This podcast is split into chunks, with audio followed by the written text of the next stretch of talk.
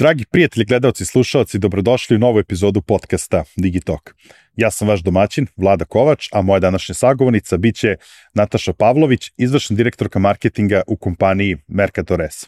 E, poznajući Natašu, njen background i kompaniju odakle dolazi, verujem da će vam biti zanimljivo sve ono o čemu ćemo danas razgovarati, a razgovarat ćemo o potrošačima. Pre nego što krenemo sa današnjim razgovorom, ja ću vas svakako kao i u svim prethodnim epizodama podsjetiti na par važnih stvari. Naravno, u ovom trenutku na prvom mestu Digito konferencija u Zrenjaninu koja se održava od 20. do 23. aprila, tačnije 20. i 21. aprila e-commerce days i konferencija od 21. do 23. Svakako čekirajte naš sajt, pogledajte program jedne i druge celine, ukoliko vam se učini interesantnim, prijavite se dok ima mesta, kao i uvek vlada veliko interesovanje za Digitalk događaje, te se nadam da se družimo u velikom broju Zrenjaninu krajem aprila. Naravno, e, kada je podcast u pitanju, tu ću i dalje da vas podsjećam da se pretplatite na naš YouTube kanal, mnogo nam znači, kliknite na zvonce kako biste dobili notifikaciju kada izađe svaka nova epizoda. Ukoliko više volite da nas slušate, podsjetnik da smo prisutni na svim streaming e, servisima, a ukoliko imate potrebu da nam pišete, da nam nešto predložite, podelite sa nama neku ideju ili možda kritiku, pišite na info.digitalk.rs. Ja sam tu da odgovorim na svaku vašu uh, nedoumicu, kritiku, sugestiju. Uh, svakako, pre početka epizode, rijede da zahvalimo svim onim kompanijama koje su prepoznale vrednost u onome uh, što radimo i podržale rad Digitalk podcasta. Na prvo mesto veliko hvala MTS-u koji je pokrovitelj podcasta u 2023. godini i u ovoj epizodi ćemo vam skrenuti pažnju na njihovu fenomenalnu uslugu MTS Butler. Naime, kad vam treba pomoć prilikom izbora ili aktivacije bilo kog od MTS servisa i digitalnog ekosistema, MTS Butler vam pruža svu pomoć koja vam je potrebna bilo da želite aktivirate novi ili da upravljate postojećim servisom, vaše samo da ga pozovete u bilo kom trenutku. Veliku zahvalnost dugujemo naravno našim partnerskim kompanijama, pominjem odmah posle MTS-a i Ananas e-commerce uh, i podsjećamo na Ananasov karavan, kliknite s kupcima. Naime, Ananas i MTS uh, sprovode ovaj projekat, posećuju gradove po Srbiji, pričaju o e-commerce-u, digitalnom ekosistemu i njihovim uh, servisima i uslugama iz ove e, oblasti, pa ukoliko želite da vidite Ananas Karavan u vašem gradu, e, potrebno je samo da popunite formu na linku kliknite skupcima.ananas.rs. Veliku zahvalnost naravno dugujemo Mastercardu, OTP banci i Idea online prodavnici. Pominjemo ideju, ne zaboravite promo kod Digitalk 500 koji vam omogućava e, da, da ostvarite 500 dinara popusta prilikom vaše kupovine. E, novi prijatelj podcasta i kompanija Samsung, znači njihov najnoviji model iz S23 serije, Samsung Galaxy S23 Ultra. Ovaj model je predstavljen na globalnom nivou 1. februara i dostupan je našem tržištu kod Samsung ovlašćenih partnera. Ovo je model sa najnaprednijom kamerom do sada i vrhunskim gaming performansama. Zaista, cela Galaxy S23 serija postavlja nove standarde kada reč o pouzdanim vrhunskim iskustvima korišćenja pametnih telefona. I na samom kraju, naravno, hvala drugarima iz Finese za podršku. Oni će svakako dvoje vas sa najbržim komentarima nagraditi sa dva primjerka knjige svojih izdanja, a za sve ostale ostaje da važi promo kod Digitalk koji vam omogućava 10% popusta na Finesinom sajtu. A sada krećemo sa današnjim razgovorom. Zdravo Nataša, dobro mi došla u Digitalk. Hvala, najlepše tebe što si me pozvao, baš mi je drago ono, da, da najzad sednemo i da razgovaramo o našim zajedničkim temama. Jeste, ti se prilično ovaj, dugo dogovaramo, ali zaista ovaj, uh, ja mislim da, da će svo čekanje da se isplati zato što si ti napravila jednu takvu fenomenalnu pripremu i temu za ovaj današnji razgovor da ja ono, jedno čekam ono da mi sve ovo ispričamo uh, našim pratiocima, ali ajde krenemo redom da ja sad ne otkrivam odmah sve šta će to ovaj, danas, uh, danas u ovoj epizodi da, da bude rečeno. Uh, kao i svakog sagovornika, ja tebe predstavljam tvojom formalnom titulom, ti nam dolaziš iz kompanije Mercator S, ti si tamo na poziciji izvršne direktorke za marketing. Uh, dolaziš nam iz jedne industrije koja je, da kažem, prilično, prilično dinamična, vrlo je u dodiru sa E, ljudima, sa kupcima, sa potrošačima i mi ćemo o tome danas e, da pričamo. Znači pričat ćemo o potrošačima, ti ćeš tu podeliti sa nama jako puno uvida, e, obzirom da vi to radite na jedan, da kažem, vrlo detaljan, da ne kažem školski način i da kažem tom školskom načinu to ćemo kasnije, kasnije malo pričati ali da počnemo onako kao što počnem svaku epizodu, prvo tebe da, da pitam i da te zamolim da nam se predstaviš ukratku rečenicu dve. E pa hvala ti najlepše. Uh, prvo je to još jednom hvala što si me pozvao u emisiju, u podcast. Uh, ono što mi je negde isto bila želja da, da negde otvoreno pričamo o temama koje su zanimljive, sigurno ne, ne samo nama koji smo ovde negde ispred retaila ili digitala ili u marketing struci, nego prosto negde koji interesuju sve nas kao ljude, jer negde svi smo mi potrošači i onda su nam zanimljivi svi ti neki podaci kada gledamo to sa druge strane. E sad malo o meni, pre svega, ajde sa te poslovne strane da kažem, kao što si spomenuo, radim u kompaniji Mercator S, sada će biti već 14 godina. A, trenutno već nekih skoro 4 godine na poziciji izvršenog direktora marketinga. Moj put je negde bio takav da nakon završenog ekonomskog fakulteta sam dobila priliku da radim u tadašnjoj kompaniji Ideja i to je bio negde moj prvi posao i evo nakon 14 godina sam tu.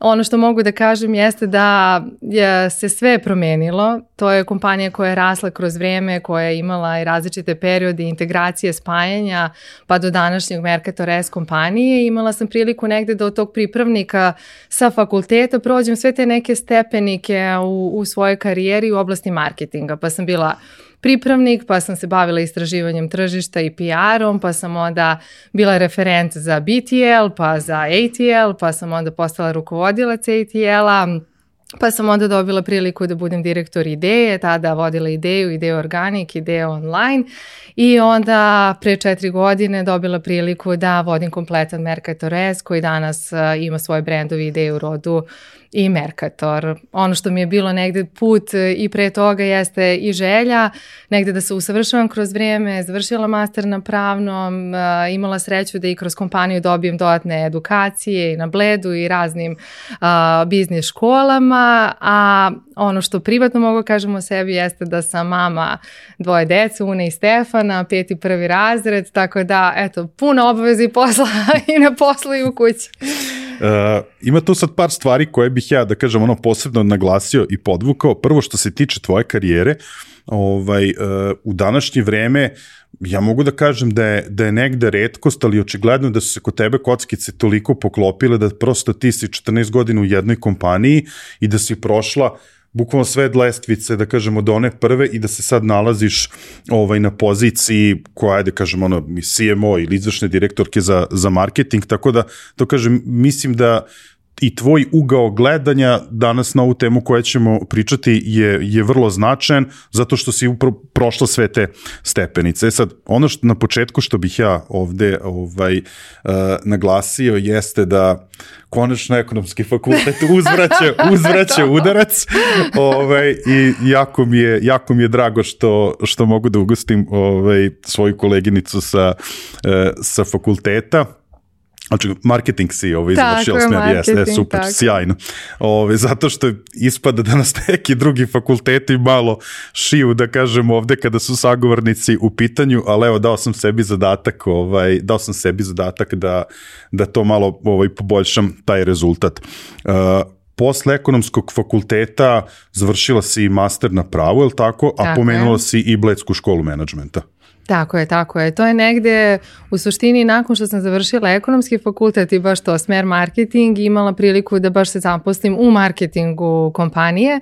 A, prvi, da kažem, posao koji sam tada obavljala se bavio baš konkurencijom, mhm. analizom konkurencije, pravo konkurencije, poznavanje a, i detalji o samim porezima i ostalo i to je ono što me u stvari navelo da razmišljam šta dalje, u kom smeru da ide moja master studij, zato što do tada nekako sve se svodilo na marketing i ja sam završila i prvo ekonomsku i marketing mi je bio ovaj, i završni rad i onda marketing na ekonomiji i sve neke dodatne edukacije su bile vezane za to. I eto, otud negde a u to vreme mi sestra studirala pravni fakultet i nekako moja želja da, da se oprobam u nečemu još drugom i onda sam odebrala taj jedan jedini, da kažem, mogući smer na pravnom fakultetu za nas sa ekonomskog, pravno-ekonomski modul i onda sam završila master na, na pravnom koji mi je eto, dao sigurno i tu neku dodatnu širinu sa te neke više malo pravne strane kada razmišljamo o konkurenciji i, i generalno kao o kompaniji.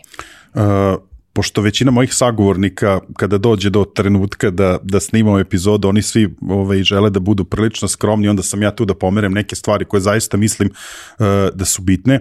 Uh, koliko sam i ti si podelila i neke informacije sa mnom i ono što pošto se pratimo naravno naravno po, po društvenim mrežama uh, ti si proglašena 2021. godine za chief marketing officera godine u Srbiji, je li tako? Tako je, tako. E, tako da to je, po, pa ne, po me, i to je prvi put bilo proglašenje yes, te nagrade, je li tako? Jeste, jeste. Ovaj, to je, ja kažem, za, mislim da je za svako poštovanje, ovaj, kada neko u celoj, da kažem, struci na jednom tržištu dobije ovakvu nagradu i sa time, da kažem, meni ovaj, osjeća zaista veliku čast i, i zadovoljstvo što si, što si danas ovde.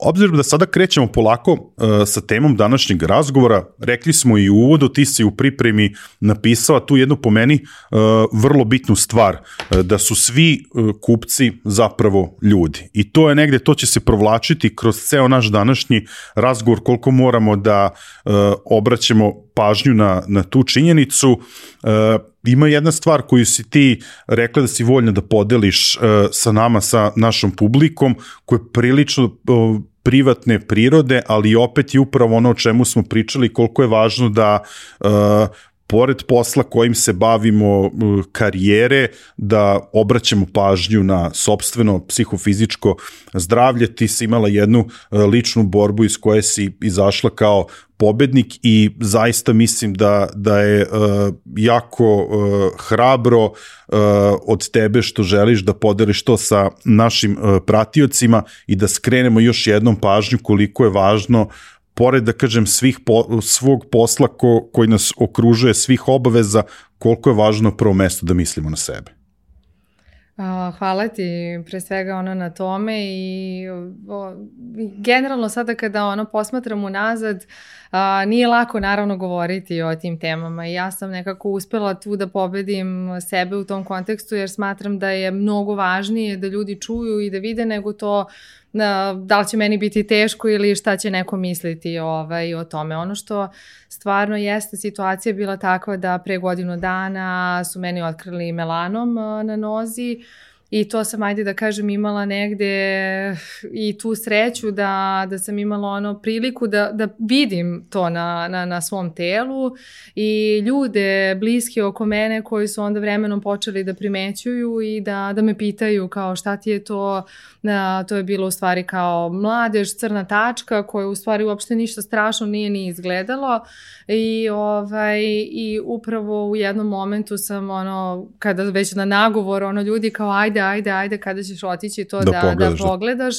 Ja sam ono pozvala i zakazala i da kažem negde od tog trenutka nadalje se ono drastično moj život u tom trenutku promenio. I to su one situacije kada postaneš svestan da uh, da jednostavno uh, je zdravlje u stvari broj jedan uvek, jer ako ono, nisi zdrav, onda nisi ni za svoju porodicu, ni za svoju decu, ni za taj posao u kojim se baviš i sve ostalo. I jednostavno, naravno, niko od nas ne može da utiče na to, ali na ono što mi možemo da utičemo jeste na prevenciju svega toga.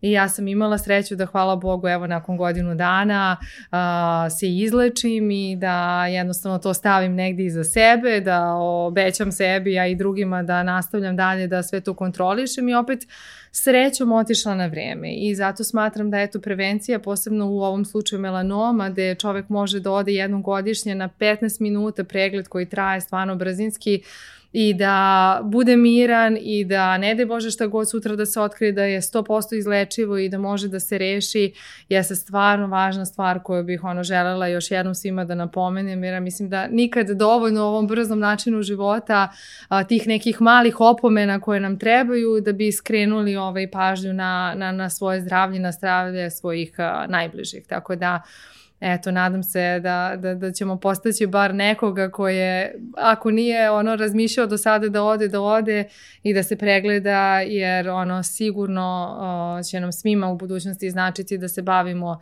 ne samo kao u mom slučaju melanom, nego bilo kojom vrstom bolesti i prevencija je broj jedan i to je ono što, što moramo stvarno sebi stalno kao neki podsjetnik da, da dajemo. Apsolutno se slažem, evo, da kažem, i kroz neto naš neki doprinos, da malo skrenemo pažnju ovaj, na, na tu temu, da prosto valja težiti tom, ovaj, tom balansu.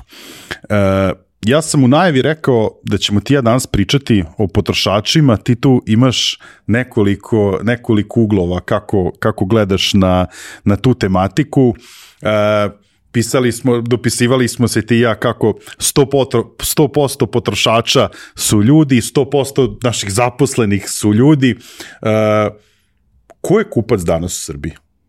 E? Kupac danas u Srbiji, to smo negde svi mi, baš kao što si rekao, uh, kada pričamo o potrošaču i kupcu, nekako smo svi više skloni, čini mi se da pričamo o nekim brojkama, o ciframa, o navikama, ali u stvari pričamo o ljudima, ljudima o njihovim potrebama i svemu. I mislim da da mogu možda malo baš i da se vratim na ovaj deo uh mhm. -huh. prethodni, baš uh, pre nego što uđemo u, u te detalje koje je potrošač, um, baš to što si spomenuo i vezano za, za potencijalne bolesti i za ono što nam se dešava negde, uh, i rekla sam ti da ću otvoreno ovaj, razgovarati o toj temi. Naravno, negde, naravno. Ovaj, mislim da je važno to spomenuti baš u kontekstu cele, cele ove priče o kojoj ćemo dalje pričati. Ne, ne, sla, ja sam ti rekao da sam ti veoma zahvalan ovaj, što, ovaj, što to deliš uh, sa nama, taj privatni deo, ali opet se onda vraćamo na to da je uh, sa jedne strane, znači da moramo naći taj uh, balans i uh, naći način kako da, uh, da čuvamo svoje psihofizičko zdravlje, onda se opet da kažem sa, sa druge strane se vraćamo i na temu da su i E, da je 100% tih potrošača naših kupaca da su i oni svi ljudi, pa da Tako. kažem i kod njih postoji taj neki moment da to nisu samo cifre neke statistike, nego ljudi koji imaju određene navike, koji imaju određene emocije prilikom te kupovine, ovaj, a kada se desi nešto ovako kao što se tebi desilo, to su situacije koje menjaju sve i onda sve statistike padaju u vodu, ti se onda fokusiraš naravno na to, jer to mora da nam je negde na na prvom mestu. E sada, uh, kada, se, kada pričamo o kupcima uh, u Srbiji, kako se, kako se oni ponašaju i kako se oni odlučuju u, na neku kupovinu? Mislim, mi smo rekli, dolaziš iz retail industrije, ako neko prati potrošača, ako je, da kažem, neko tu na, na izvoru podataka, onda je to vaša industrija i ja verujem da, da vi kao kompanija dajete maksimum da, da to iskoristite. Ti si sama, ono, sa mnom podelila gomilu nekih resursa, pa ajde da čujemo ono ovaj, na, na koji način vi to radite i do, ono što je još bitnije, do kojih uvida informacije ste vi to došli, kakvi su to kupci u Srbiji? Ne, ovako. Pa što se tiče kupaca u Srbiji, evo ja sam rekla da ono, potrošači nisu brojke, ali moramo da se krećemo u nekim ono, okvirima da bi mhm. razumeli šta se dešava i, i Kada posmatramo samo Srbiju koja ima skoro 7 miliona stanovnika, nekih skoro 52% čine žene, od čega 4,4 miliona čine potrošači od 15 do 64 godine. Znači to su u stvari ljudi koje mi najčešće posmatramo, oni koji su platežno sposobni i koji prosto idu u, i obavljaju kupovinu i oni su negde na, naš najveći statistički, da kažem, uzorak. Kada posmatramo imamo sada sve te ljude zajedno i dalje i to je ona jedna stvar o kojoj ćemo i dalje pričati šta se to ne menja kroz vreme, a to jeste da je u 76% kupaca u svim mm -hmm. retailerima žena. A, to je kada kažemo žena, žena najčešće su to porodične žene sa dvoje i više dece od 25 do 55 godina i to je neka statistika koja je stvarno eto neverovatno, ali evo ja pratim to una za 14 godina i svako istraživanje pokaže manje više to.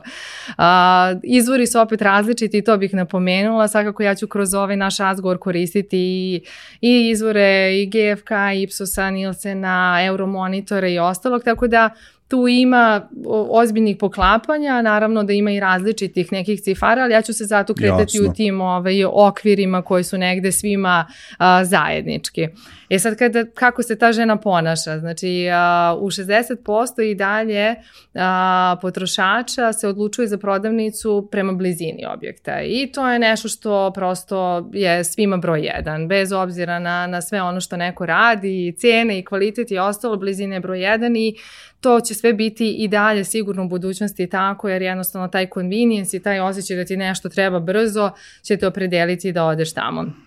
Ono što je takođe a, važno spomenuti i interesantno jeste da se kroz vreme menja taj broj objekata koji jedan potrošač poseti u toku meseca. Mhm. -huh. a, to opet ima veze sa samim tržištem. Ranije smo imali manji broj retailera na tržištu, pa samim tim potrošači su birali jedan, dva, maksimalno tri različita lanca u koje odlaze u kupovinu, a danas imamo situaciju da je to već skoro preko četiri a, različita retailera koji oni obiđu u toku jednog meseca što možemo s jedne strane reći da lojalnost je sad tu malo upitna, da, da, da, da, da. ali s druge strane opet e, svaki retailer ima svoje lojalne potrošače koji su, da kažemo, 80% kupovine obavljaju tu, ali upravo iz tog nekog konvinijensa, eventualno blizine ili možda nekog putovanja odlaze i kod drugih retailera ili prosto odlaze da pronađu nešto što ne mogu da pronađu a, kod oni koje biraju. Tako da to su to neke, da kažem, stvari zbog čega se odlučuje, ali i dalje dalje, naravno, kod nas visoko jeste cena pozicionirana, odnosno da pored te blizine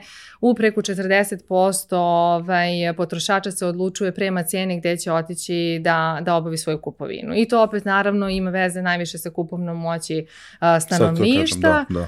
I to je opet jedna od stvari koje se ovaj, kroz vreme ne menja, to ide ovako blizina, a cena kvalitet i to su negde ovaj, stvari koje su zajedničke manje više svim potrošačima i vrlo logične. Ja danas kad posmatram kako je to u Srbiji, a kako je kod kolega u Sloveniji i u drugim zemljama u regiona, tamo je još uh, veća razlika. Naprimer, već u Sloveniji preko pet različitih uh, retailera jedan potrošač obiđe. U toku meseca. U toku meseca. Zato što se na jednom parkingu nalaze svi retaileri i to je neka situacija koja nas očekuje zato ja volim taj case jednog parkinga da spominjem često, zato što nas to sve čini boljima, to nas sve osvešćuje o tome da su ma razlike sve manje između nas i da je ta onda ljudskost, e, emocija, lojalnost nešto što treba graditi sa potrošačima. Jer sutra kada na jednom parkingu imaš sve retailere i svi imaju manje više iste cene ili imaju sličan asortiman, iste proizvode, kod koga ćeš ti otići? Znači, možeš da odeš negde da te prosto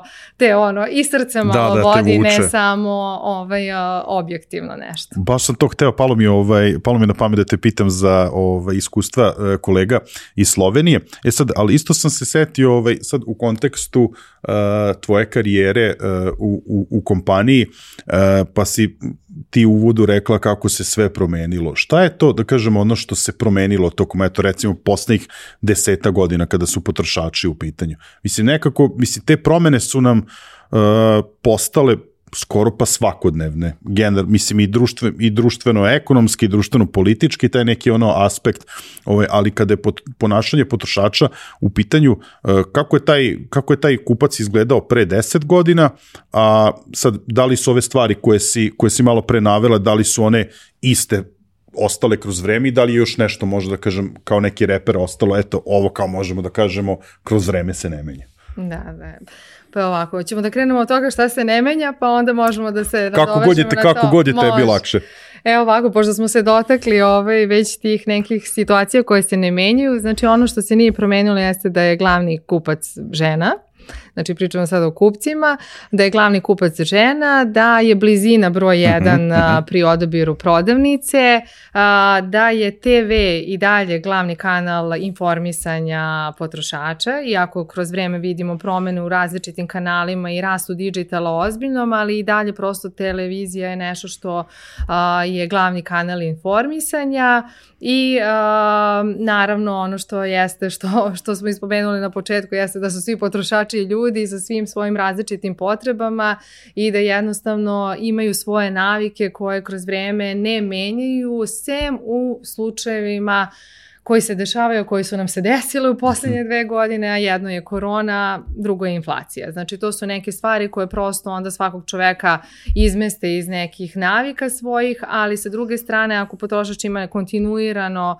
ovaj, da kažem, stabilnu neku situaciju na tržištu, ima svoje navike, pa čak ne voli ni da mu se raspored mm -hmm. u prodavnici nešto menja, ovaj, nego voli da kad uđe u prodavnicu zna da mu se tačno ovaj, sve nalazi. To su, da kažem, neke mhm. stvari koje su ostale nepromenjene. Ono šta se menja jeste Uh, jedan deo onoga što sam spomenula, sa većim dolaskom retailera, većim otvaranjem broja objekata postojećih retailera, dostupnošću većeg asortimana različitih proizvoda, uh, dolazimo do toga da uh, se velike i male kupovine, odnosno frekvencija i kupovine menjaju. Mi smo prije jedno 10 godina imali situaciju da su ljudi imali, najčešće su odlazili u velike kupovine i to se dešavalo jednom do dva puta mesečno i uh, tada su trošili, odnosno te kupovine su bile velike, znači one su prelazile i 150, da kažem, evra, ako ćemo pričati o evrima, mm -hmm. te neke prosečne mesečne nabavke ovaj, kada dolaze u kupovinu. Ali sada kroz vreme vidimo ozbiljan ono, pomak u tom smislu da sada su češće te male svakodnevne kupovine, potrošači ređe odlaze u velike kupovine u kojima ostavljaju, da kažem, ozbiljne a, sume novca, jer im je prosto i sve dostupnije u tim nekim malim a, prodavnicama koje imaju. Tako da odu dva do tri puta mesečno u veliku kupovinu, mm -hmm. a onda svakodnevno pa čak i par puta dnevno odlaze u male kupovine za, doku, za dopunu svežih namirnica, mesa, voća, povrća, slatkiša, grickalica i tako. A velikim služi za te više kao, kako je mi zovemo, neprehrane ovaj, u okviru naših objekata. Tako da to je To je ključna stvar i to je stvar koja se onako vrlo a, sporo menjala, mogu da kažem, kroz vreme. Znači, realno je 10 godina bio taj neki proces polakog pomeranja ka tome, I onda, bum, korona koja vrati onda ovaj, sve na neko pređašnje stanje. I to pokazuje koliko smo mi kao ljudi prosto naravno prilagodljivi i reagujemo u skladu sa situacijom, ali se evo sada opet dešava situacija da kako sve to prolazi, se opet sve vraća na staro. Znači to nisu neke trajne promene da, da, u ponašanju, jasno, jasno. nego jednostavno se oni opet vraćaju, tako da danas i dalje imamo tu situaciju da ljudi idu češće, u, u ovaj prodavnicu nego što je eto, to bio slučaj pre jedno 10 godina. Ja sam ti prvi rekao da ja minimum tri puta ne silazim u prodavnicu, mislim, meni je već ovaj, samo, što, samo što u papučama ne siđemo ono dole. Ove, ovaj, e sad, malo, mislim, podelila si sa nama jako puno uh, konkretnih informacija, uh, brojki, uh, Rekla si sama da si e, koristila izvore, odnosno da koristite izvore e, raznih istraživanja, raznih ovaj, kuća. Meni je sad super ovo zato što sam ja u podcastu do sada e, o istraživanjima pričao uglavnom sa agencijama koje vrše ta istraživanja. Ovo je prvi put da mi je sagovornik neko ko je, da kažem, e, koristio, koristio e, ta istraživanja zarad prosto ovaj, svog poslanja. Koliko su za vas e, zapravo važna ta istraživanja i sad iako ti kažeš eto koristimo podatke ne znam 3 4 kuće si ovaj si napomenula koliko te cifre mogu negde da da da da pogreše koliko verujemo tim uh, tim istraživanjima Pa ja nekako uvek to posmatram iz ugla nas kao, na primjer, klijenta koji uh mhm. -huh. radimo sa istraživačkim agencijama,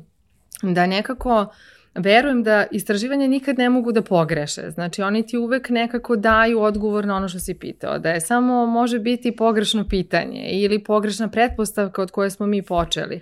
A, bilo je raznih situacija u kojima mi a, dobijemo naravno istraživanje nazad i sad je to opet ona priča percepcije i realnosti Jer mi smo, na primjer, ono, predstavimo to menadžmentu ili predstavimo kolegama ove istraživanje jednostavno ljudi kažu, ali kako, to nije tačno, naše, ne znam, proizvodi su ovakvi, naše cene su ovakve, potrošači smatraju ovako, zbog čega tu dolazi. E sad, to su te ključne razlike a, zbog kojih je zato s jedne strane vrlo važno imati različite izvore istraživanja, pre svega da smo i mi negde sigurni da su upravo to te neke cifre okvirne oko kojih se manje više svi istraživači slažu.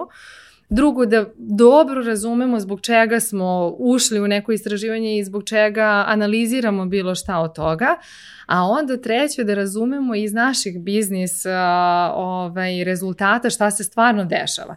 Jer percepcija najčešće traje nekih, ajde da kažemo, od momenta kada nešto donesemo na tržište, pa je potrebno jedno šest meseci da prođe da bi potrošač osvestio kod sebe neku promenu ili da se desilo nešto na tržištu novo ili da je to primetio. Mi to nećemo videti odmah u istraživanju, moramo da vodimo računa o tome.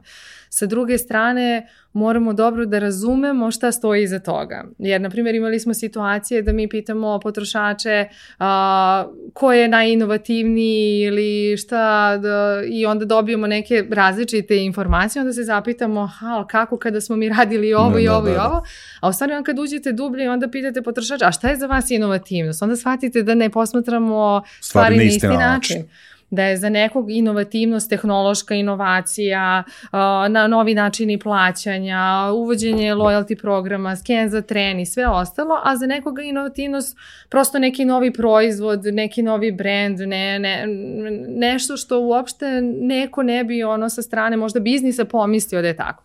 E, naša uloga marketingaša je upravo u tome da mi skupimo sve što možemo ovaj, od izvora, od istraživača koji su izuzetno važni, jer su to ipak reprezentativni, znači uzorci, a, pitanja koje se posmatraju kroz vreme i onda ja zato verujem da je uvek važno pratiti ih kakva god da su tad u tom momentu postavljena, jer da bi mogli da upoređujemo kroz vreme šta se dešava. Ako ih često menjamo, ako često menjamo izvore, ako često menjamo istraživače, često menjamo pitanja, nećemo moći da donesemo neki relevantan zaključak. Tako da ja ovaj, duboko verujem da nam one mogu doneti odličan insight, ali koji onda mi moramo dublje da razumemo. Jer onda kad mi to dobijemo od istraživačke agencije, istraživačka agencija to vidi normalno na jedan način. Potrošač je rekao to i to. Ali mi znamo zbog čega je to tako. Mi neke stvari znamo jer smo doneli poslovne biznis odluke koje su doprinele tome da se potrošač tako osjeća ili misli. I onda razumemo da neka percepcija će se desiti kasnije, razumemo da je nešto rezultat percepcije od ranije, a, tako da zato naš tim unutar marketinga treba onda da dublje to razume, da istraži i da izvuče naše podatke koje mi danas imamo i zahvaljujući loyalty programima koje imamo danas na tržištu, tako da su to ovaj, negde kombinacija svega toga. Ako sam ja ovaj, e, dobro tebe razumeo, e, pošto do, dosta podataka si ti ovaj podelila sa mnom u, u pripremi, ukoliko postavimo prava pitanja potrošačima e, i onda nakon istraživanja ukoliko e, te podatke koje dobijemo pročitamo na pravi način, nama istraživanje tržišta bude neka, neka vrsta ultimativnog vodiča za razumevanje tih potrošača. Je li tako? Tako je, tako je. Zato što nam oni onda daju smernice šta dalje. Oni nam kažu ako nešto ne valja šta treba promeniti. Oni nam kažu ako im nešto treba, a trenutno mi možemo da zadovoljimo tu njihovu potrebu, šta možemo da uradimo novu, koju novu vrstu usluge, novu vrstu a, proizvoda, a, a, odnos, experience u samoj prodavnici prodavnici. Znači, to su sve neke stvari koje vi bukvalno prostim jednim pitanjem potrošača možete da dobijete i to su u stvari na najvrednije stvari. Na to se naslanjuju marketing e, strategije, na to se naslanjuju biznis strategije, na to se naslanjuju kampanje, jer onda ti kad razumeš kome se obraćaš, šta on želi, koje su njegove potrebe, ti onda na najbolji mogući način onda to možeš i da mu prezentuješ. Znaš na kojim kanalima uh, ih on uh, posmatra, gde se informiše, kroz koje kanale komunikacije, emocije, na koji način želi da mu se čovek obrati ili kompanija, tako da, da jednostavno to je opet taj neki ljudski faktor, zato je on važan, zato nisu uh, to više samo brojke, nego Jasno. je upravo to čovek sa svim svojim ono, potrebama, željama, emocijama koji ti kaže, e, treba mi nešto, daj mi to. I onda je samo do kompanije koliko može brzo da se prilagodi tim potrebama i da odreaguje na njih. I tu je u stvari uh, ključna diferencijacija između kompanije na tržištu i brendova. Uh, isto ovo malo pre što, pošto si pomenula marketing strategiju, znači da je jedno kvalitetno istraživanje tržišta i da kažem ono neki osnov za kreiranje dobre, dobre marketing strategije. Tačno, tačno. Ima još jedna stvar koju jako mi se svidela, ovaj koju si ti koju si ti rekla čisto da ljudi da ljudi shvate da kažem ono važnost zašto su e, istraživanja zašto su istraživanja važna. E, ti si mi napisala zato što ne pravimo mi taj brend za sebe nego za tržište. Tako da prosto ovaj a to tržište moramo moramo spoznati na pravi način, odnosno njegove učesnike pre svega ono naše kupce. E sad šta kažu ta poslednja istraživanja? Ovako, poslednje istraživanja kažu stvarno mnoge zanimljive stvari. A, ono što takođe moramo uzeti u obzir jeste da su ona bila i pod uticajem različitih a, dešavanja na tržištu i to ne uh mhm. -huh. samo na našem nego prosto na svetskom tržištu globalnom a, gde imamo situaciju pre svega sa koronom, a onda imamo danas situaciju sa inflacijom.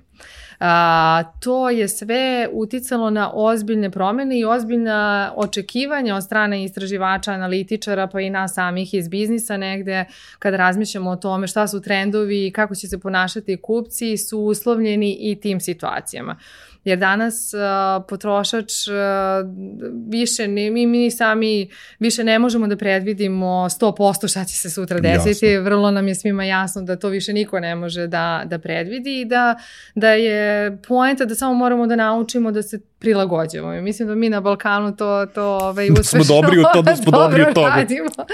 uspešno radimo i, i ispričat ću ti baš jednu priču vezano ovaj, za to Imali smo situaciju i sarađujemo sada sa, sa mnogim i kompanijama i partnerima i konsultantima iz inostranstva. Imala sam priliku da s jednim partnerima iz Holandije ovaj, razgovaram i o, oni su došli u Srbiju, onako su stvarno oduševljeni bili kao kako su ljudi nekako čini im se opušteni, kako ne razmišljaju možda previše o tome, o sutra, ne, a, ovaj, u odnosu na to koliko oni razmišljaju, čak i u da. situacijama i kad imaju, a znaju da imaju veću kupovnu moć, a, imaju više novca da izdvajaju za neke možda, kako oni kažu, luxury items a, u odnosu na ono što smo mi navikli na tržištu, ali kao, kao kako to da, da, da, da vi tako reagujete. Njima to prosto nije jasno. A situacija je u stvari da smo mi navikli da se brzo prilagođavamo i to je ono što, što ja mogu da navedem da mi je ključno iz svih istraživanja mm -hmm. koje vidim, da i ceo svet i, i tržište kreće da razmišlja u tom smeru. Da su malo ljudi krenuli više da razmišljaju,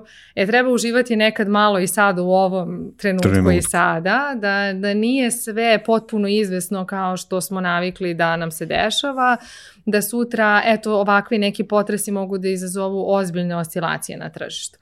Tako da, evo, ja sam tu pripremila neke, ajde da kažem, možda ključne trendove ovaj, koji kažu najveći broj istraživača, ovde ću se najviše pozivati i na negde Euromonitor mm -hmm. kao ovaj, istraživače koji su prosto ovo posmatrali na nivou 100 različitih zemalja ovaj, sveta i da negde na prvo mesto stavljaju upravo to a, tehnologija versus e, ljudi. Odnosno da mnogo smo pričali o toj digitalnoj transformaciji, e, da dosta pričamo o procesima, a, na, na koji način možemo da pojednostavimo stvari, da ubrzamo stvari, da, da, da sve robotizujemo. Da... Veća produktivnost, efikasnost. Da. Tako da, je. Da, da. I, I jednostavno svet je prirodno kreće u tom jednom smeru. A onda sa druge strane opet a, vidimo i moment korone i svega što nam se dešava kako ljudi vrlo lako onda dolazi u situaciju da moraju da dođu u izolaciju, da nema previše socijalizacije, da taj ljudski ono touch im negde kroz vreme fali.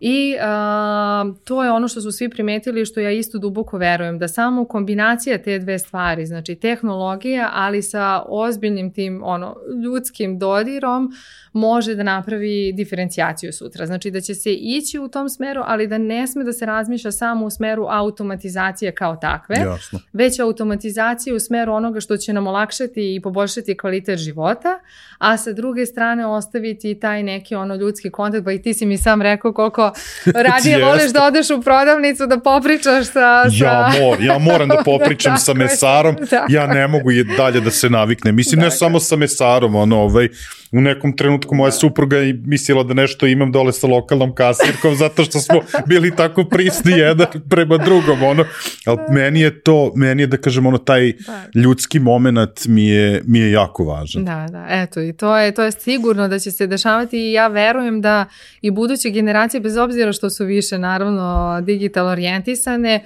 da će krenuti isto ono, taj talas da, nazad, da. kao što nam se sve vraća nekako, da će se onda vraćati ta nostalgija, želja i potreba da ti imaš stvarno sa nekim i da prozgovaraš i da možeš nekog da pozoveš da to nije robot, da ti objasni tako, šta se tako, dešava, tako. a da naravno opet ti to sve, ta automatizacija olakšava mnoge stvari u životu.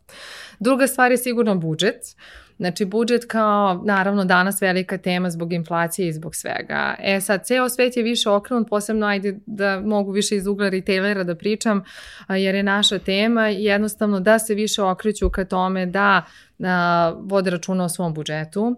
A, to utiče naravno na količine ovaj, koje se prodaju, prosto kupovna moć i, i naše plate su ograničene. Tako ne može čovek kupovati neograničeno ovaj, sa, sa, sa istim ili sličnim platama. Tako da, da ljudi moraju da se odriču nekih stvari, najčešće se odriču nekih luksuznih stvari, kupuju u manjim količinama i okriću se PL, odnosno robnim markama a, retailera, jer je to prosto negde gde vide tu neku uštedu ovaj, u smislu novca koje imaju. Tako da, a, a sa druge strane opet su skloni i bez obzira na celu situaciju da sebi počaste u momentima kada je to mm. važno. I to se vidi u momentima sezona, slava, u nekim bitnim trenucima su ljudi spremni da bez obzira na ta ograničenja sebi počaste. Tako da više su danas osvešćeni, mnogo više znaju o cenama. Znači preko sada već 60% potrošača kaže da je upoznat sa skoro svim cenama proizvoda koje inače kupuju. To ranije nije bio slučaj. Bilo 20-30% je ljudi znalo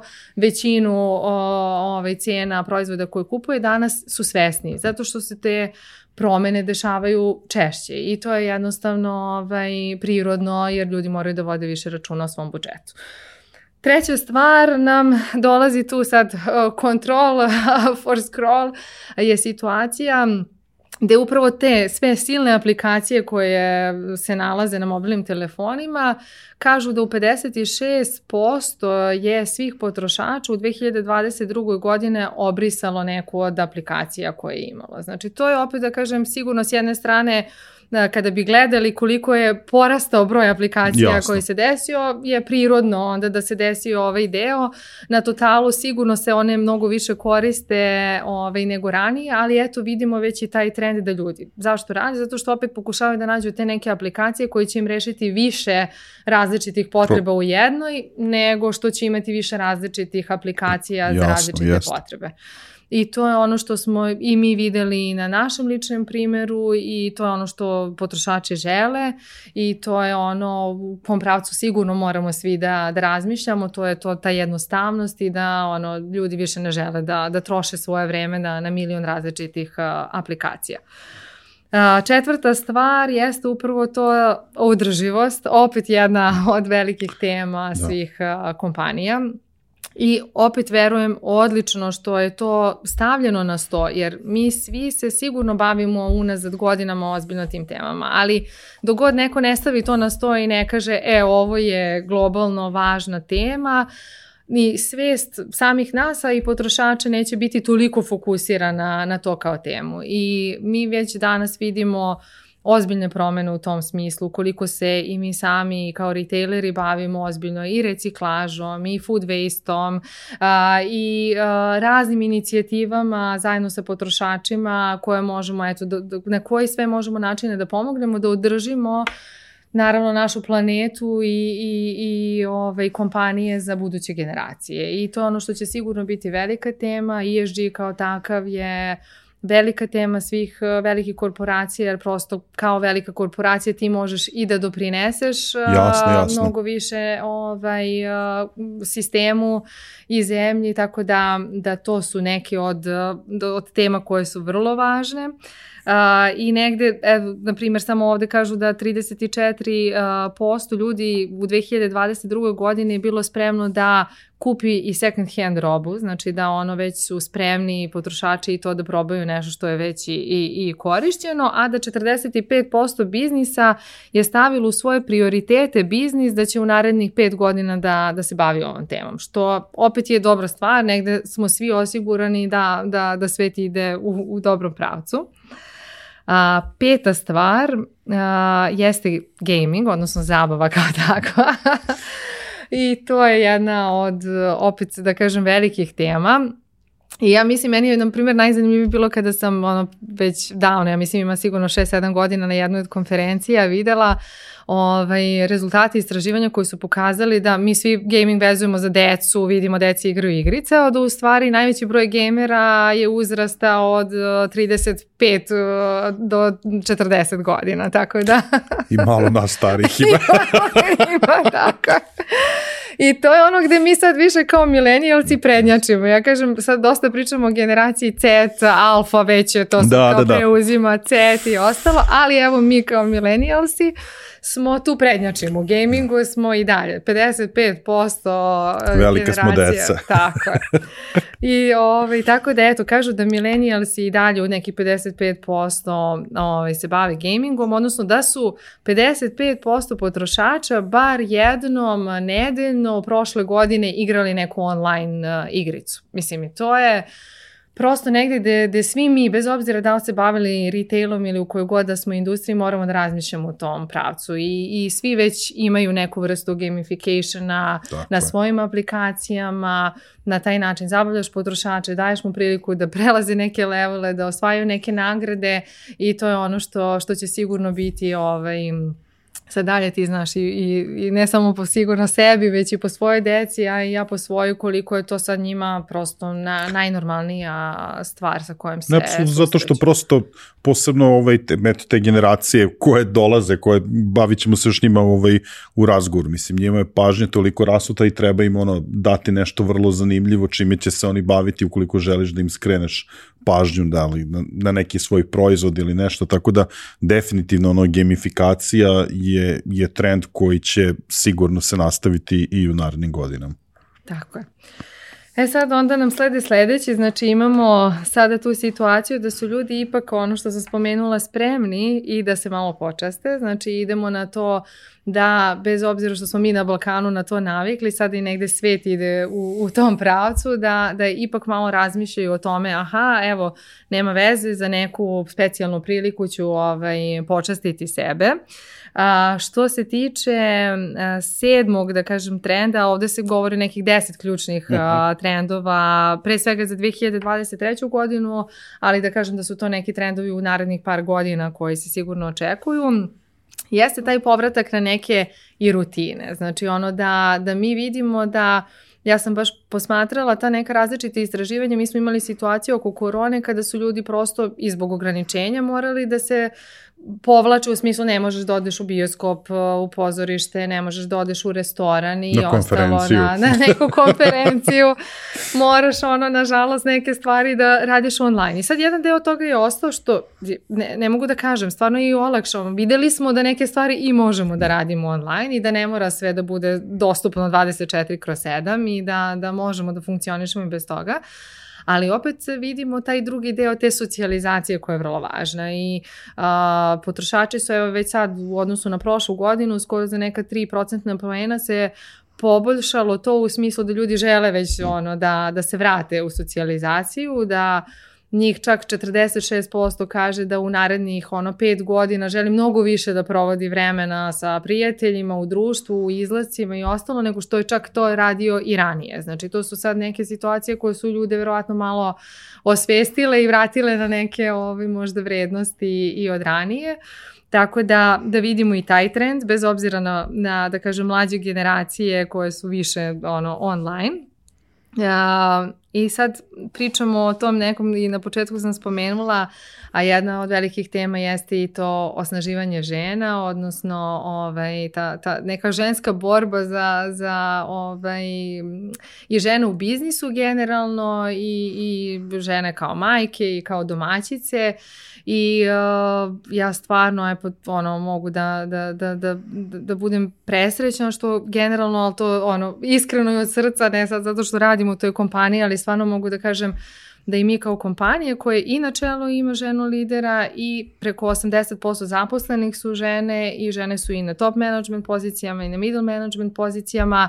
A, mogu da kažem da smo već doneli neke teme koje sigurno možda nisu još toliko aktuelne u, ne znam, možda u Srbiji, ajde da kažem, ali uh, stvarno imamo tu potrebu i želju i već smo imali različite panele i na temu rodne ravnopravnosti inkluzije a, i a, osnaživanja žena u smislu kako, ono, šta se dešava sa ženama u biznisu. I ja mislim da, da su to stvarno velike teme. Ja često volim i uključena sam u sve te neke konferencije ovaj, koje nam daju priliku da, da pokažemo i na ličnom primeru da je to u stvari moguće i mislim da će to stvarno biti velika tema u buduće i opet ovaj, da to nije podela na muškarci i žene, nego samo prosto da žene jednostavno ono, budu podrška jedna drugoj, kao što su možda čini mi se muškarci mnogo tu ovaj, kroz vreme pokazali da su snažniji u tom delu bili a, podruške drženja, druženja, a, ono, prijateljstva, čini mi se da onda i mi žene možemo tu mnogo više da se držimo zajedno i da pokažemo da, da, da smo svi naravno tu prosto prosto jednaki kako i u kućnim poslovima, tako i, i na poslu. Evo samo da podelim sa to, mislim prosto negde mi je drago što smo u kontekstu toga u skladu sa trendovima koje se predviđaju, imat ćemo vrlo sličnu ovaj, tematiku na predstojećoj digital konferenciji u Zrenju, tako da ćemo pozvati ovaj, E, neke žene lidere u, u IT industriji da podele ovaj s nama svoje iskustva posebno u tom kontekstu liderstva i donošenja i donošenja odluka. Tako to i neki i neki naš mali doprinos da, ono ovaj sa strane sa strane Digitoka. Fenomenalno. Meni je isto drago, ja isto čujem mislim veliki broj žena je i u startupovima i u IT industriji. A, mi radimo sa velikim brojem i lokalnih malih proizvođača i dosta žena preduzetnica ovaj postoje koje su stvarno inicirale same svoje biznise i imaju danas priliku da lansiraju svoje proizvode u nekim velikim trgovinskim lancima. Tako da je to stvarno, ja verujem, sjajna stvar i i ovaj, da će to biti sigurno još ovaj, u budućnosti velika tema. Evo ga balans o kojem smo pričali, znači na devetom mestu balans.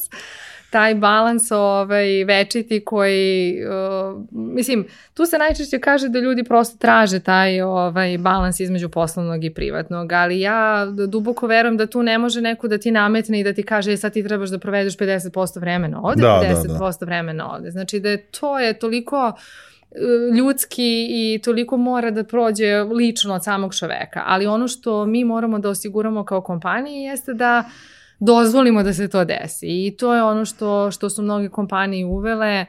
Um, takođe još, ako mi dozvoliš da pohvalim i našu kompaniju, Apsolutno. Ovaj, koja je stvarno dobila među prvima sertifikat family friendly koji opet stvarno omogućava upravo to, ali to opet da nije to samo slovo na papiru, nego veliki broj različitih inicijativa koje omogućavaju ljudima da stvarno to omoguće i, i, i muškarcima i ženama. Od toga da i muškarac može da uzme odsustvo kada se žena porodi i do toga da kada se žena vraća sa porodiljskog ima postepeno uvođenje po par sati ovaj, uh, u prvim nedeljama, ne da automatski dolazi kao i ljudi sa, koji dolaze sa bolovanja, isto takođe da imaju priliku da postepeno ulaze u to, da imaju par dana koje mogu da rade od kuće, da ne moraju ovaj, uh, da kažem svaki radni dan da provedu u okviru svoje kancelarije, tako da, da tu postoji stvarno veliki broj inicijativa koji se pokazuju da je danas uh, mnogo značajniji ljudima, posebno mladim ljudima kada pričamo i o tim novim generacijama koje dolaze kod nas da rade,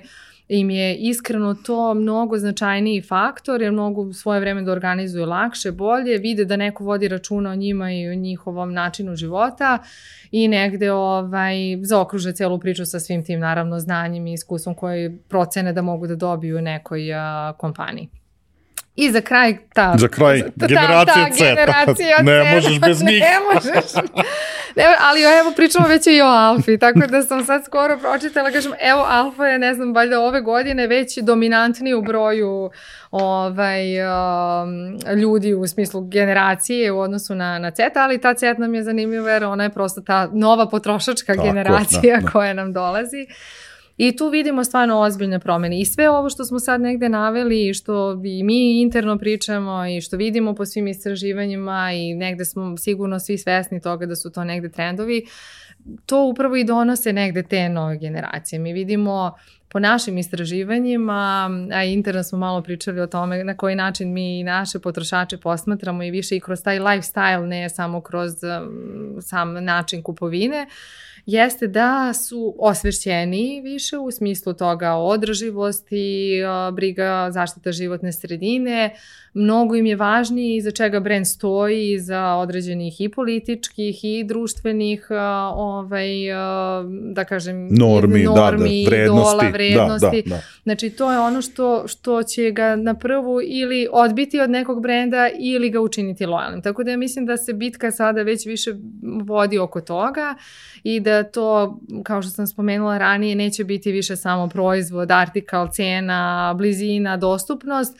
nego upravo to, ako ti mhm. meni po sistemu vrednosti odgovaraš, ako štitiš i braniš ono što je meni važno, e, ja ću onda svoj novac ostavljati kod tebe, jer znam da i ja na taj način dajem doprinos. Tako da to ono, ja, me, myself and I, je u stvari generaciji CET uh, veoma važno. Ne, ne, pazi, ja sam ti veoma zahvalan ovaj, uh, čim si ti podelila ovaj dokument sa mnom, sa, zaista je, ovaj, mislim da je veoma vredno svih ovih 10, 10 trendova. Uh, za mnogi od njih smo, da kažem, čuli, priča se tu i tamo, ali ovako sada imamo na jedno mesto onako sublimirano i mislim da su ovi trendovi da stoje za mnoge industrije, ne samo, ne samo za ovaj retail, jer kažem, mnogi od tih stvari su nekako i buzzword poslednjih, ono, poslednjih dve, tri godine, kao što ti kažeš, sigurno će ostati trend i u narednim godinama. E sad, ajmo da kažem negde ovaj, za, za, kraj, za kraj ove celine, da li bi ti mogla da, da podeliš sa nama uh, iskustveno iz vaše kompanije, vaše industrije, možda neke zanimljivosti kada su kada je u pitanju ponašanje potrošača, neke navike, neke navike šta se to da kažem dešavalo u prošloj u prošloj godini, šta je to što ono što ste vi primetili? A, može, naravno, ja sam ovaj baš uh, i razmišljala šta bi to moglo da bude interesantno, ajde da kažem nešto što, što možda ni mi sami nismo svesni toga. Ove, ovaj, ono što sam ja videla i negde tim kada je istraživao i kada mi posmatramo, jer naravno nama pre svega je vrlo važno da razumemo kada posmatramo i pravimo planove marketing za narednu godinu, da vidimo šta se dešavalo sa potrošačima i to je ono prvo što ti neko postavi pitanje, ok, koje su promene, šta se dešava, jer to nas, ono, nam daje neki vetar u leđi i omogućava da, da nađemo neke prostore i načine kako da, da rešimo neke određene potrebe. E sad, te najveće promene se dešavaju u nekim sezonalnostima, odnosno kada imamo neke praznike, neka dešavanja velika i ostalo, je tada mi primećujemo neke stvarno neverovatne razlike. Pa, na primer, meni je ovo bilo vrlo zanimljivo da bez obzira što božićni uskršnji post, mislim, ajde da kažem, imaju sličnu dužinu ovaj, trajanja, za vreme božićnog posta se 120.000 kg ribe i ribljih konzervi proda više nego za, na primjer, uskršnji post. Mislim, što je, eto, jedna od specifičnosti što verovatno ono nikom ne bi palo na pamet da, da, da razmišlja o tome. A, kada smo kod uskrsa, kada posmatramo velika količina jaja se naravno proda u tom periodu, ono što što vidimo da taj veliki četvrtak je dominantan, odnosno da 56% svih količina se proda upravo u četvrtak, na veliki, na veliki četvrtak. I to je opet naravno zbog same ovaj, tradicije ovaj, farbanja, ali ovaj, ljudi se nekako i dalje znači, drže ovaj, tih vrednosti. A, kada posmatramo, na primer, Dan zaljubljenih ili ovaj, Sveti Trifon, znači kada posmatramo 14. februar, proda se 50% više vina nego što se proda u proseku za ceo mesec. I ono što je takođe zanimljivo jeste da više žena ovaj, kupi, mada ajde da kažemo da je negde i prirodno jer 73% potrošača su ovaj, žene, ali žene su te koje najčešće obavljaju i te kupovine za praznike. Pa samim tim i za 8. mart. Naprimjer, za 8. mart bombonjera je broj 1 artikal I kada pogledamo više nego duplo ovaj, žena kupi bombonjeru nego muškaraca, na primjer, u, u tom periodu. Tako da ono, žene su sklonije da, da poklanjaju pažnju možda, možda i sebi i drugima. A, takođe, ono što je nama, na primjer, zanimljivo bilo jeste 1. maj, sad period roštiljanja i svega, da se ispostavilo da Vojvođani najviše vole da roštiljaju. da molim te, potvrdi Znao sam da negde moramo da osvetlamo obraz. tako je, tako je. Tako da ta količina mesa koja se proda za 1. maj uh, u Vojvodini je tolika da eto, može da se sklope oba uh, sektora i uh, Beograd i Zapad koliko Sjajno. Vojvodina tako ovi kupi količine mesa za taj dan za roštiljanje.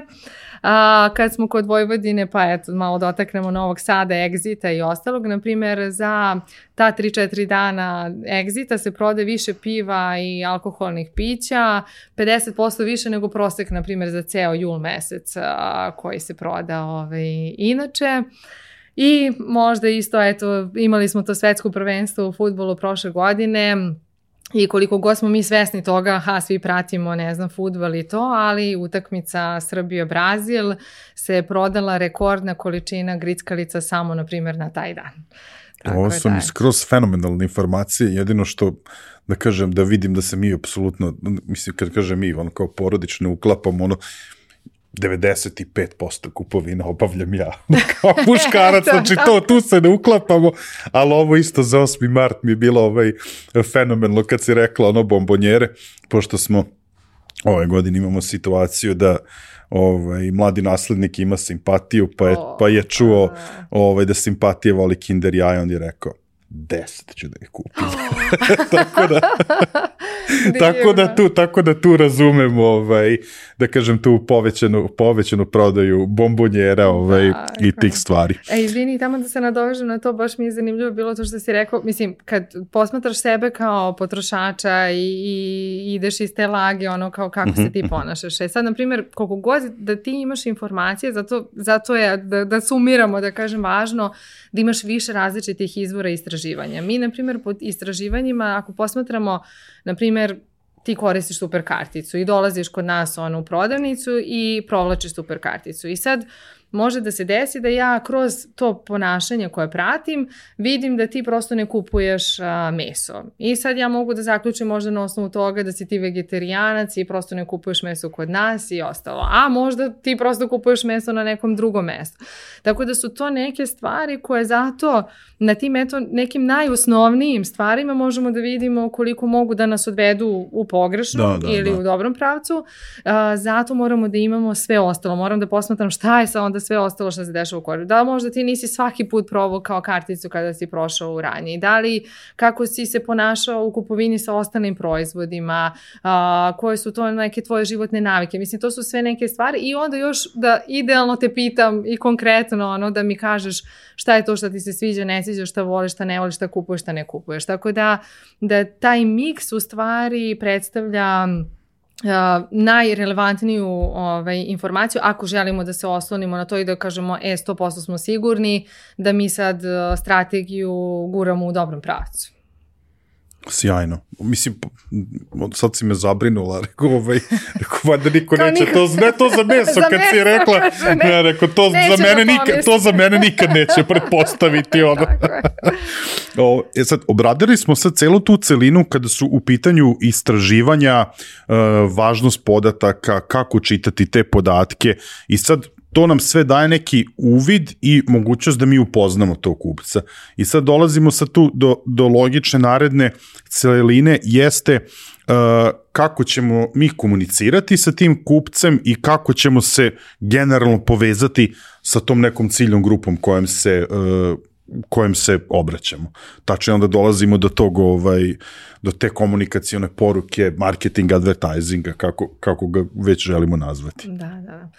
Pa tačno to, znači sve nam ovo da kažem negde prethodi i onda dolazimo u situaciju da razmišljamo onda na koji način ćemo uh, plasirati tu poruku, koju ćemo poruku poslati i to je onda ovaj, negde, mislim, to nije, ne, nije nova stvar, ali svi smo negde uh, svesni toga da je brand u stvari priča i način na koji ispričaš tu priču i približiš je potrošaču je onako kako će on sutra percipirati i da li će želiti da bude u stvari deo te priče. I nekako uh, ja duboko verujem da potrošači čak se i neče, ne sećaju toliko priče koliko se sećaju kako su se osjećali oko toga i ta neka emocija, ta neka naša neobjašnjiva u stvari ono percepcija zbog čega se baš odlučuješ da ideš negde u kupovinu je miks milion nekih drugih da. stvari. Izviš da te pre... Ali da. to mi se jako svidelo da. kad, si, kad si napisala prosto potrošač će možda da zaboravi ono šta smo mi to nešto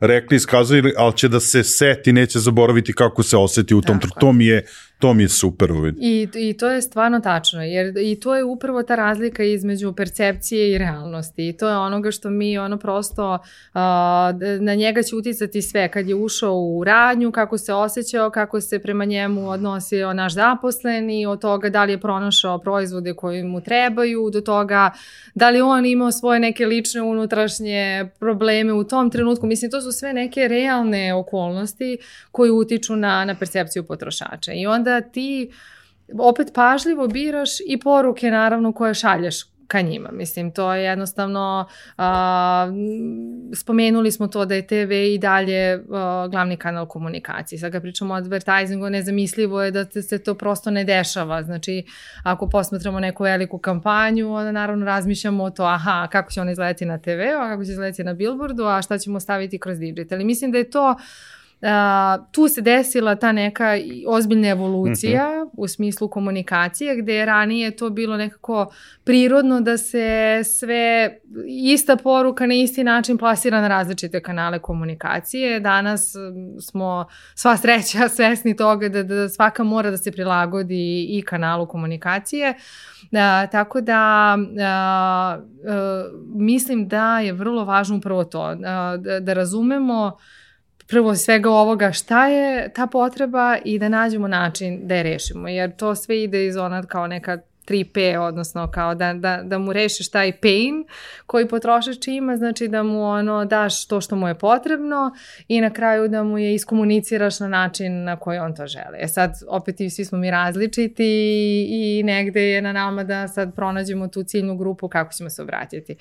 Mene je uvek, na primjer, interesovalo ta tema koja, mislim, ne, ne postoji neko univerzalno rešenje, ne postoji uh, neka formula koja će izračunati marketing, efikasnost uh, na, na pravi način. U digitalu to sad i postoji u digitalu, ti možeš jasno da izvučeš i da kažeš, e, toliko je ljudi pregledalo, toliki riš smo dostigli, toliko impresije, to, mislim, tu, tu možeš, ali, na primjer, to je, nije nikad izolovana stvar. Znači ti u tom momentu si plasirao poruku na TV-u, neko vidio na billboardu, neko je dobio poruku SMS, neko je ušao u radnju, video to negde na polici.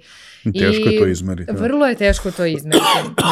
I onda dolazite u situaciju, naravno, ti, svaka kompanija ima određene marketing budžete koje ulaže u komunikaciju. Svaka agencija uh, koja radi za klijenta takođe razmišlja iz konteksta budžeta, znači koji je to dovoljan budžet da se izdvoji da bi naša poruka bila vidljiva. Danas u moru kada kažu da potrošač je preko 20.000 poruka izložen dnevno, ne.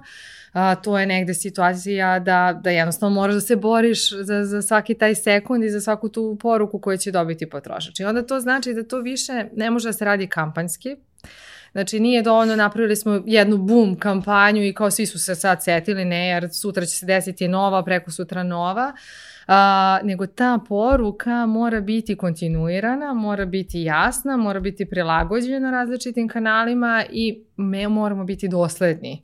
njoj, da bi onda ostala u percepciji potrošača i to je onda, verujem, jedini pravi put. Uh, i naravno opet pod uslovom da smo pogodili tu emociju, odnosno da je to nešto što je potrošaču relevantno, a sve ide iz te jer to je ono što, što je vrlo važno, sve to radimo zbog nas, njega, ne zbog kompanije, jer mislim vrlo smo svesni toga da, da neće se prodati proizvod samo od sebe, nego da mora neko da dođe i, i da ga kupi. Jasno.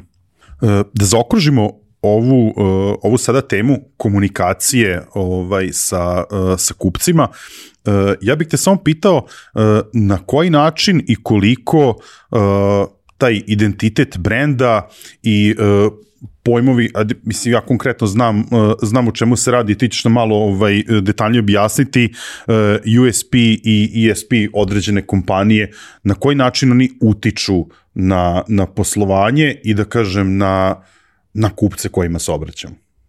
A, pa oni izuzetno jako utiču i mislim da, da su kompanije već e, ozbiljno postale svesne toga. Dosta smo i ranije godina pričali o tome, o ulozi marketinga u kompanijama i ostalo, da to, to nije samo advertising, to nije uh, prodaja, to nije reklama. Mislim, to je, e, što kažem, mi, ono, to smo prvo naučili na fakultetu. Ja mislim da sam zato i dobila posao.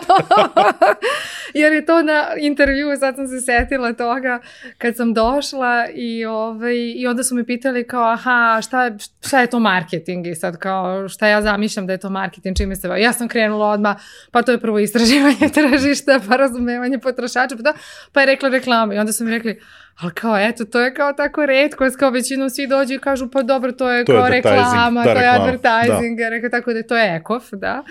Ove, ovaj, a, sa druge strane, Uh, uh, zašto je to važno uloga? Ba, baš zato ono o čemu smo pričali, ta, taj brand i da bi stvorio brand, da bi stvorio tu priču, da bi stvorio emociju i u stvari poenta da ti moraš kao svako od nas lično ima svoj neki brand identitet i kako izgledamo i kako smo obučeni i na koji način pričamo i razgovaramo čini nas takvom osobom.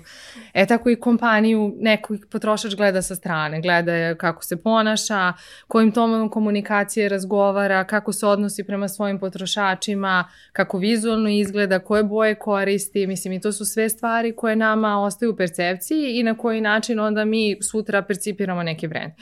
I tu u stvari najveću ulogu ima taj brand identitet. Naša uloga kao marketara jeste da ga definišemo. Uh, I, uh, na primjer, uh, mi smo se tu bavili ozbiljnim, da kažem, istraživačkim tehnikama koje prosto postoje veliki broj arhetipova i uh, jednostavno pokušava da se kompanije u tom momentu kroz niz istraživanja postavi u jedan određeni arhetip u kom se trenutno -hmm. nalazi a onda mi kao kompanija odlučimo u kom pravcu mi želimo da idemo, ako to, na primjer, nije pozicija koju želimo u budućnosti ili želimo da je pomerimo, promenimo, šta god da je cilj, a, definišemo taj arhetip. Kad ga definišemo, iz njega onda u stvari izlazi ton komunikacije, iz njega izlazi vizualni identitet, iz njega izlazi a, svrha, odnosno šta je to čime ćemo se mi baviti, da stanemo iza toga da mi možemo da kažemo mi smo brand, jer je to zaštita životne sredine i mi kažemo ok, to je naša svrha poslovanja i mi se time bavimo i stojimo iza toga kao, kao kompanija. Uh, ali malo su se ljudi, ja čini mi se, bavili ESP-em, odnosno USP kao Unique Selling Proposition, proposition a ESP kao Emotional Emotional Selling Proposition. I sad USP je nešto što je nama svima prirodno unutar kompanija i to je ono što je konkretno. I mi sad kažemo, ok, Unique Selling Proposition definišemo tako što vidimo prvo šta je to potrošaču šta je važno, a onda vidimo šta je to šta mi posjedujemo od toga, a šta je to šta je konkurencija zauzela. I onda kažemo, aha, ovo mi imamo, ali mislim džabe ako imamo, ako to potrošaču nije važno, a ovo imamo, ali je to baš ozbiljno zauzela konkurencija, tu je ono teška trka, treba naći upravo te diferencijatore koji sa jedne strane kažu aha, mi to imamo i možemo da isporučimo, to je potrošaču važno, a to konkurencija nije jako zauzela. To je unique selling proposition. A, I sad svaka kompanija, naravno kao i naša, ima jasno definisano šta je to i onda su to elementi koje mi dalje onda u marketingu koristimo za komunikaciju ka našim potrošačima da bi se diferencirali na, na tržišu odnosno na ostale retailere. Druga stvar jeste emotional selling proposition koji je negde sve važniji i u stvari koji predstavlja tu emociju koju ti gajiš prema nekom brendu. A ona upravo dođe iz svega ovog zajedno. Znači ona dođe iz toga da li si mu ti kroz USP ponudio sve ono što je njemu zaista relevantno, da li si stao iza stavova i vrednosti onoga što on osjeća lično kao potrošač i ono kao što bi svi ono ovaj često se spominju razni brendovi ono na tržištu koji prosto retail možda što ono mi interno volimo da se našalimo mi ipak na kraju prodajemo kupus i paprike. Ali ovaj s druge strane o, znamo i verujemo da smo tu mnogo više jer mi smo ono tu da kažem ne neki ono prvi izbor hrane kvalitet onoga što ćeš doneti svojoj porodici na sto a, i, i u tom onda mi pravcu razmišljamo i to je ta emocija koju, koja se stvara. Jer taj proizvod koji si ti uzeo stvorio neki mali lokalni proizvođač, jer iza toga stoji niz porodica koje se od toga hrane i od toga žive, jel si ti dozvolio nekim malim isto preduzetnicima, ženama preduzetnicima da plasiraju svoje proizvode u toj prodavnici i ti uh, imaš veliki broj tih stakeholdera kojima omogućavaš da to sve funkcioniše, da ti imaš nekog vozača koji će tu robu odvesti, da ti imaš nekog prodavca u radnji koji će ono uh, da dobijeti platu za to, da ti imaš onda sa druge strane potrošača koji će ono dobiti kvalitetnu hranu na svom stolu i i to je neki taj ogroman ciklus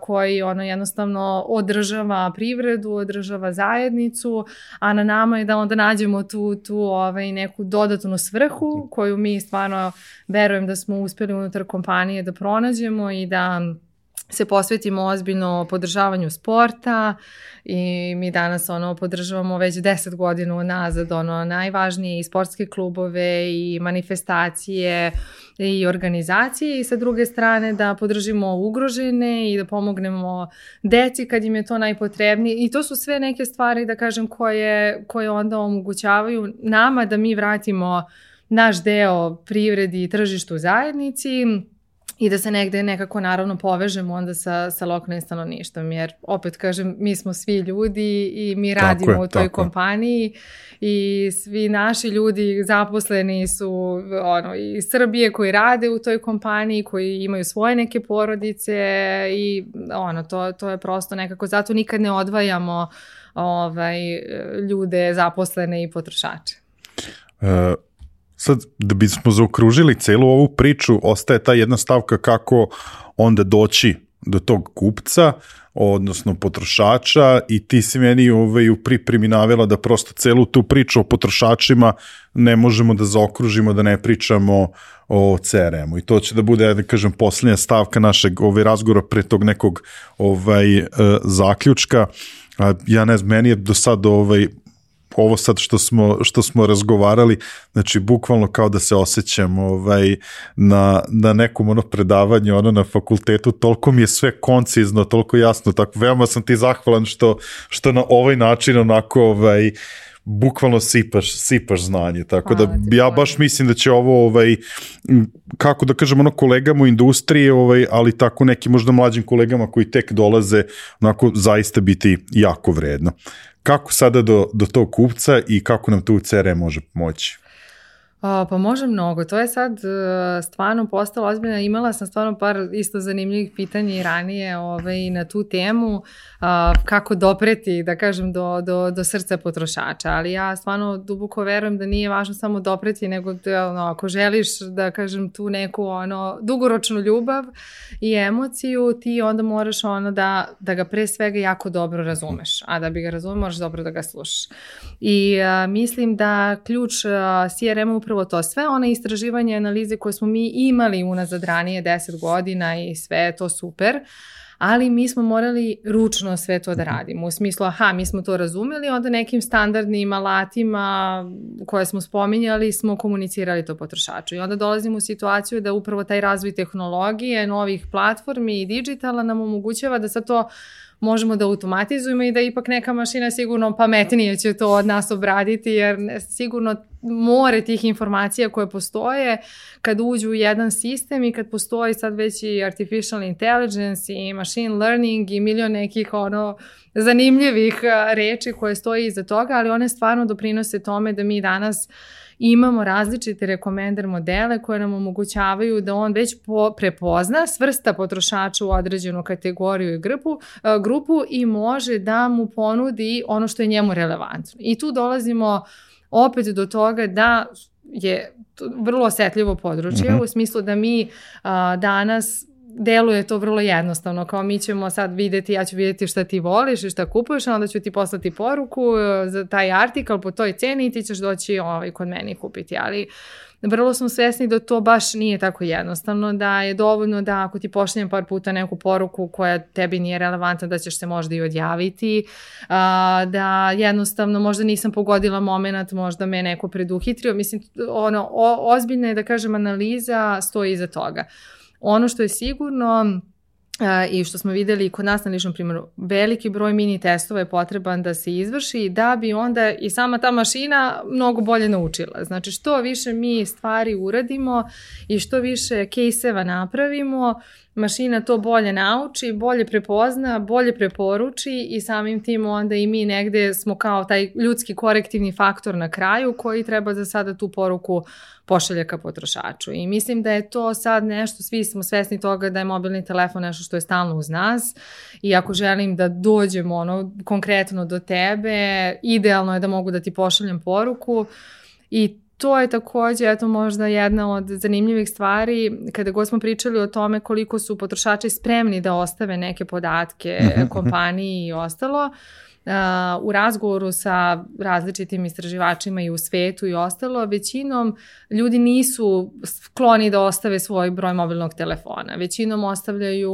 mail. Mail, da. I to je u 80% slučajeva ostavljaju mailove, možda 20% telefona. Međutim, kod nas je stvarno obrnuta situacija. Znači, kod nas su ljudi skloni da ostave mobilni telefon, češće ga koriste, pa verovatno i, i, i svrha je ta da ako mu je nešto interesantno pogledat će, ako ne odjavit će se, tako da, da je to stvarno i dalje kod nas ozbiljan kanal komunikacije zato što ti omogućava da dođeš do velikog broja ljudi direktno.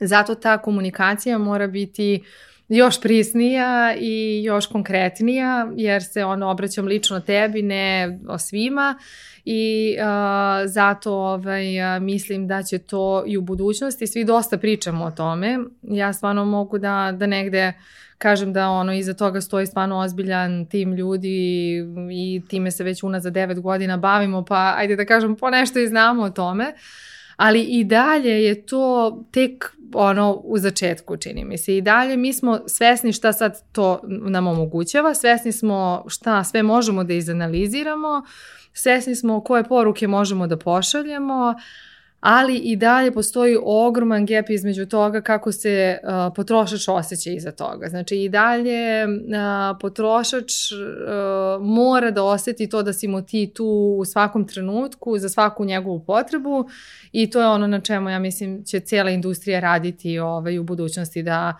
da predvidi, da prepozna korake, da prepozna potrebe i da ih ponudi o, u pravo vreme. Mislim, mislim ti si kratko ono, ovaj, to meni pomenulo u pripremi, nećemo se sad puno zadržavati ovaj, na tome, ali mislim da, da treba pomenuti. Sa jedne strane upravo mislim da će ovaj, velikom broju kompanije i brendova to biti teže, obzirom da se dosta njih isključivo obraća putem digitalnih kanala, mi ulazimo polako, najavljuje se već ta era bez ovaj, kolačića, third party cookies, ovaj, moraće, uh, moraće da se bave tim podacima koje direktno dobijaju od korisnika. Opet mislim da ste vi možda kao retaileri tu u nekoj maloj prednosti jer nekako sedite na izvoru i na izvoru tih tih podataka i da ćete možda moći lakše da se prilagodite pogotovo uh, mislim da i to isto ovaj vredi napomenuti da i sami potrošači danas uh, žele tu personalizovanu ponudu. Da prosto nije sad to da kažem kao neki uh, trend među, među brendovima, nego prosto sam potrošač želi da dobi nešto što je prilagođeno njegovim željama i potrebama, tako? Tako je, baš upravo to, jer je to to je idealno jer je to bi trebalo da predstavlja tu neku vrstu dvosmerne komunikacije. Nju smo dobili uh,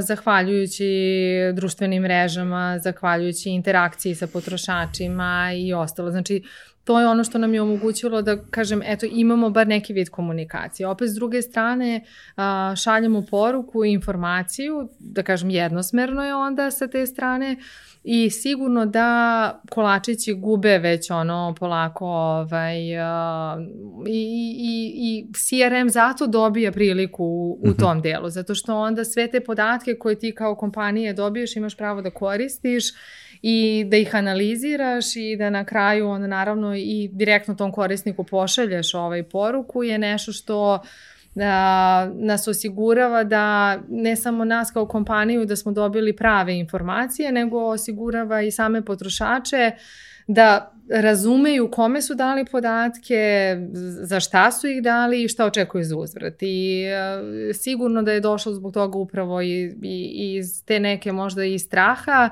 i potrebe da ono i svesti potrošača da jednostavno želim da znam gde sam ostavio svoje podatke, na koji način se koriste i, i, i da li oni meni nazad daju nešto relevantno. Jasno. Meni je ovaj naš današnji razgovor onako baš mi je baš mi je proleteo ovaj i zaista sam srećan što što smo ga ovaj realizovali posle onako rekli smo ono dugo dugo dogovaranja. E, ja bih voleo sad za kraj da pošaljemo jednu poruku ovaj u zaključku onako da kažem ovaj na, na, na dve strane. Prvo uzimajući u obzir tvoje uh, iskustvo u ovoj industriji, pričali smo dosta o tim nekim uh, promenama. Šta ti očekuješ uh, sa jedne strane da će se dešavati u, u narednom periodu kada je retail industrija u pitanju, kada su potrošači u, u pitanju, a sa druge strane to može da može da pošaljemo, pošto cela ta priča oko, oko potrošača, na koji način im prilazimo, kako prikupljamo podatke, kako ih koristimo, da možda pošaljemo ovaj, neku poruku i kolegama, marketarima, kako da se odnose ovaj, prema, prema ovim temama kojima smo danas razgovarali. A, pa može, naravno. Mislim, ono što, eto, možemo možda i prvo iz tog ugla ono, šta, šta smatram da je i što smo mi videli da ono može sigurno da pomogne jeste upravo a, taj veliki broj testiranja. Znači, mm -hmm. mislim da je to ono što je ključno u ovom segmentu. Znači, da moramo da dozvolimo sebi i greške. Moramo da dozvolimo sebi i da neće svaka kampanja možda biti uspešna i da neće svaka imati response rate kakav očekujemo. Uh, A, druga stvar je da moramo ozbiljno se bavimo edukacijom, ne samo edukacijom unutar kompanije, edukacijom naših ključnih stakeholdera, jer a, morate objasniti onda a, bilo kom klijentu šta on konkretno dobija time. Jer i dalje se to kreće, ako je response rate, ne znam, 10%, 12% neko kao, eto, tržište kaže da je to super, ali onda kada neko uzme iz ugla, aha, ako ja pošaljem na 20.000 potrošača i dobijem nazad ono 2000 poruka i njih 2000 mi dođu u ranju, dalje meni to okej. Okay. Mislim, S druge strane, ti, ti osiguru i znaš da, da ti je konkretno zbog te i te poruke došlo toliko ljudi u ranju. I onda dalje vidiš njihovo ponašanje i pratiš šta se tu dešava. I poenta je kao što ono, stalno u marketingu trudimo, nije samo da će on doći jednom, nego je poenta da mi probamo da da zadržimo o, potrošače kod nas i onda jedino na taj način kad ga ti stalno podsjećaš, kad mu nudiš ono što on želi, će on imati razlog da dolazi kod tebe. Tako da zato verujem da nema greške, da jednostavno mora da se testira više puta, da, da mora da se i greši, da bi mogli da razumemo šta su nam dobre. Mi smo kroz vrijeme tako uspeli da ono vidimo tačno na određenim kejsevima šta radi, šta ne radi i, i na koji način je bolje poslati poruku, na u kojim danima, a, znači to su sve neke ove stvari koje moraš da testiraš da bi znao napred. Ne, ne, ne može niko da, da ti kaže. To je ono što, što bih savjetovala. A ono gde vidim kako ide i ono u stvari možda gde, gde želim, uh, a, jeste da mislim da svi moramo mnogo više da se slušamo i mnogo više da se razumemo, a da se manje analiziramo. Jer ja mislim da mi kada Sjajno posmatramo rečeno. to sve kroz analize i, i podatke, e, donosimo i neke možda zaključke, različite predrasude a, da, da, i to nas onda navodi naravno i na neke pogrešne korake. I mislim da, da u svetu ovoga šta nam se dešava i o našoj današnjoj temi u kojoj pričamo i o ljudima i o potrošačima da, da je upravo to. Manje analize, više slušanja. Sjajno. Ja moram na kraju da ti kažem da si apro, apsolutno opravdala ovaj, to, što, to što dolaziš sa ekonomskog fakulteta, mislim da smo zadali jedan udarac, udarac ovaj fonovcima, sad je ovo neka naša, naša inter, interna, interna šala, da, da, ne, ne, ne, definitivno.